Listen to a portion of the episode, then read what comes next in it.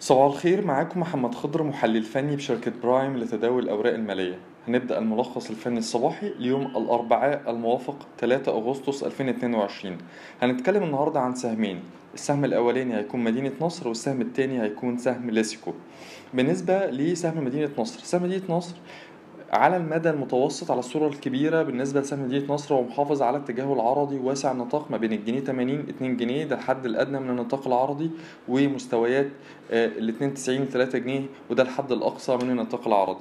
استمرار تحرك سهم مدينة نصر أدنى مستوى 295 بيضعف الزخم وخصوصا هتتأكد إشارة الإشارات السلبية بضعف زخم الصعود لو كسر السهم مستوى ال 2 جنيه 75 قرش. ده مستوى دعم ثانوي كسرته هتأهل السهم لاستهداف مستوى الدعم السنوي التاني عند ال 2 جنيه 50 علشان كده إحنا أصدرنا في تقريرنا اليومي الفني technical talk أو ال tech talk توصية بيع حوالين مستويات ال 277 280 مستهدف ال 250 ووقف خسارة البيع هيكون عند مستوى ال 295 بالنسبة للسهم التاني وهو سهم ليسيكو. سهم ليسيكو نفس الكلام برضو في إشارات في زخم ضعف زخم الصعود.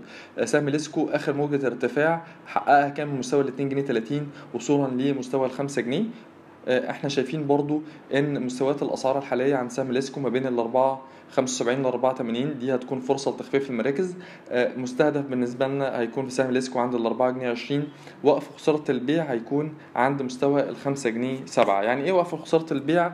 أعلى من مستوى أو منطقة الدخول لما بتكون التوصية بيع إحنا بنحط مستوى وقف خسارة البيع بحيث إن هو لو كسر مستوى وقف خسارة البيع ده يبقى مستهدفنا السلبي اللي إحنا ذاكرينه مش هيتحقق. بمعنى إن لو سهم ليسكو كسر ال 5 جنيه 7 قروش أو ال 5 جنيه 10 يبقى معنى كده إن هو مش هيحقق مستهدفنا السلبي عند ال 4 جنيه 20 سهم مدينة نصر لو اخترق مستوى المقاومة عند ال 2 95 يبقى هو كده مش هيحقق المستهدف السلبي عند ال 2 50 لا بل بالعكس ممكن يطلع لمستويات ال 23 ثم 33 فعشان كده إحنا بنحط مستوى وقف الخسارة بيكون أعلى من منطقة الدخول في حالة لو كانت التوصية بيع.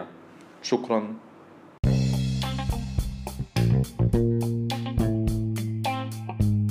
يرجى العلم أن هذا العرض هو لأغراض معرفية فقط ولا يمكن اعتباره عرض أو توصية شراء أو بيع أو إدارة استثمارات أو خدمات استشارية. ينصح باستشارة مستشارك المالي قبل اتخاذ أي قرار استثماري.